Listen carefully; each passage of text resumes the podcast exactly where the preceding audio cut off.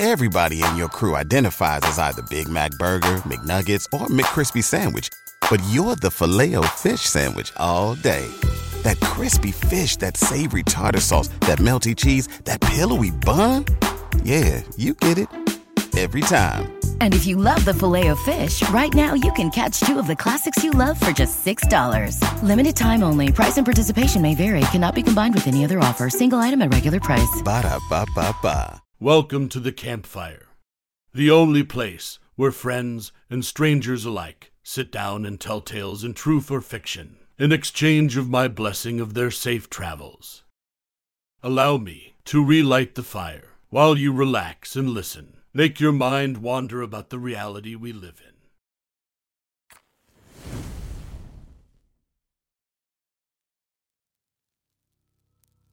This story I'm about to tell you tonight is called You Need to Stop Reading Right Now from user Alex Androvich. Sit back, relax, and fall asleep as you listen to our tales.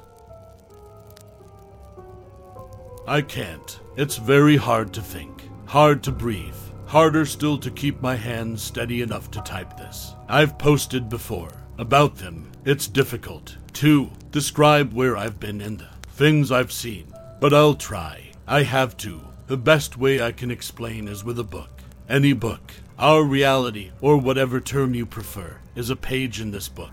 The history of our reality, from the first spinning atom to the last, is written on that page. Our page. On the next page is a nearly identical story with only slight changes. As you move through the book, away from our page, the story gets further and further from the one we know. An experience. This is where the analogy breaks down. We think in three dimensions length, width, and height. From our position, we can also see and experience time.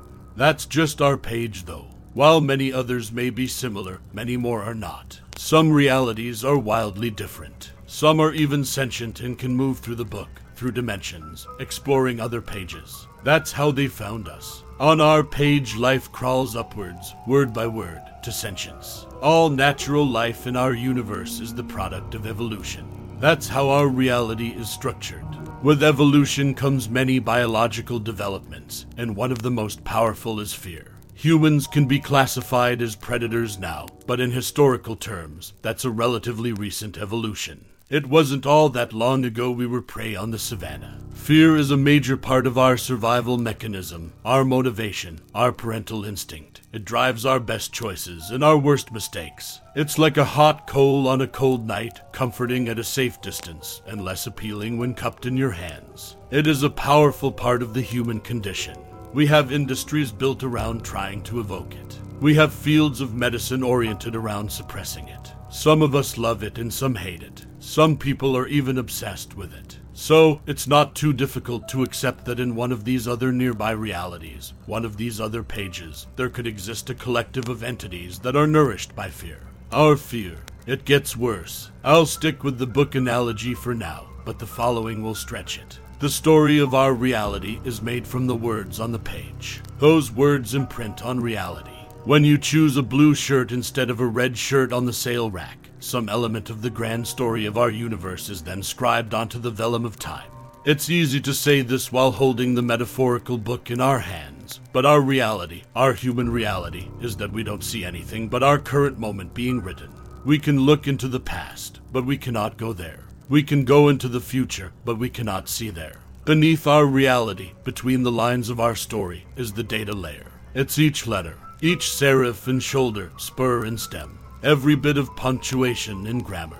It's the ever mutable, rigidly unyielding syntax of existence. Each mode of matter in each moment of the universe is identified and boiled away to its component architecture. Without it, there is no story through time, and without the story through time, the data layer is. Not. In general, we can't access this data layer. Some would argue we can't even affect it, that the story of the future has already been written, and we run on rails from birth to death. You know better, though, I hope. Our reality and the data layer beneath it are entwined. A change in one changes the other. Some people have experienced ESP or telekinesis. Some have seen inexplicable things. Others have been beyond the barrier of death and come back again. In our analogy, we can see these as errors or edits. Some among us can effect small edits to reality, but if the best among us writes like a child, then they write like Shakespeare, and they've proven him right. All the devils are here. Here's the story they penned for me. At first, I had no memory. I just simultaneously was and wasn't. It was eerily close to a meditative state, but without the ability to stop. Slowly, with consciousness, my awareness seemed to leak backward through time, and my mind sucked up drops of memory like an arid sponge. I'd warned people. I'd warned you of the threat. The mods. Then, a message. Then, my mind seized up as it recalled. A memory of solid fear. Like an ingot of hot steel in my brain. The phone rang and rang. Broken and bent by my increasingly crazed efforts, the phone had become little more than a mangled remnant of technology, a shattered icon of progress that represented a dead and distant past. Still, it rang. Down the trash chute, back to bed, pillows clamped to my ears. Still, it rang. The noise came from just outside my ears. An old school rotary braying that wore my nerves raw. I don't know how long I held out, but eventually I broke and did the only thing I could think of. Hello, hello. This is a collect call from the dark. Would you like to accept the charges? I tried to say no. I really did. A simple word, yet even as I began to think of it, to form the shape of its sound in my mind, a great swell of panic arose in me, as of some great, hidden leviathan heaving itself up from a midnight sea. A terrible shape, sculpted from shadows and ropes of writhing muscle, flailing in the slow motion violence of deep, dark water. As the crest of the swell broke, Everybody in your crew identifies as either Big Mac Burger, McNuggets, or McCrispy Sandwich. But you're the filet fish Sandwich all day. That crispy fish, that savory tartar sauce, that melty cheese, that pillowy bun. Yeah, you get it. Every time. And if you love the Filet-O-Fish, right now you can catch two of the classics you love for just $6. Limited time only. Price and participation may vary. Cannot be combined with any other offer. Single item at regular price. Ba da ba ba ba. froth and spray spumed outward around the thrust of a glossy black appendage with far, far too many joints. A sound could be heard in the maelstrom. A hundred hushed violins scratched a discordant wail that rode the waves out from the massive beast and onto the shores of my beleaguered senses. With each uprush on the colorless sand, the sound ratcheted higher until the sound overwhelmed my fear and battered away my ability to perceive anything other than a threat. I barely managed to whimper, yes. With that, the noise ceased. Unexpectedly, I found myself crouched on the shore with my arms wrapped around my head in a futile parody of self defense. My senses seemed to recover. Timidly, I glanced up at the ocean and nearly fell to my knees again. The great dark Leviathan was still there, perching sedately some miles offshore, dominating the horizon of my mind. In some manner, I understood we were inside my own head, that this was some communion that could only take place in my imagination. Some error in my personality, some flaw of character had allowed this entity a beachhead in my mental firmament. A flicker of anger shivered through me at the violation, but was quashed by the ink fleshed mountain of fear.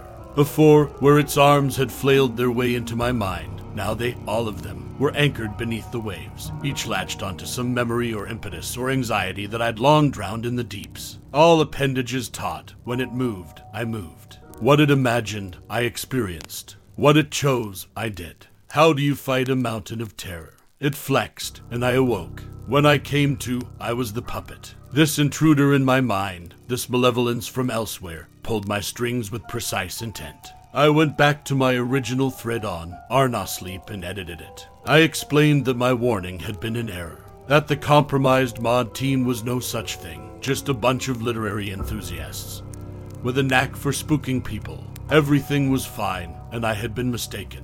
It's been seven months since I've posted anything that might induce fear. The intervening time has been what I can only describe as a guerrilla campaign against the interloping behemoth of terror in my head, whose tireless manipulations have had me sequestered for so long.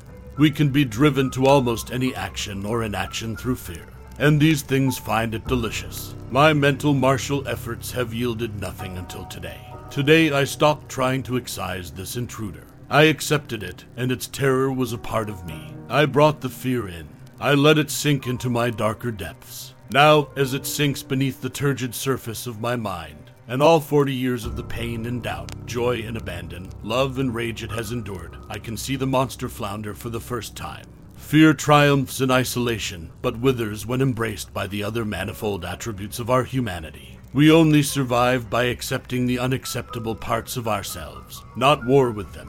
And so it was with this thing from elsewhere. Unfortunately, embracing is not eradicating.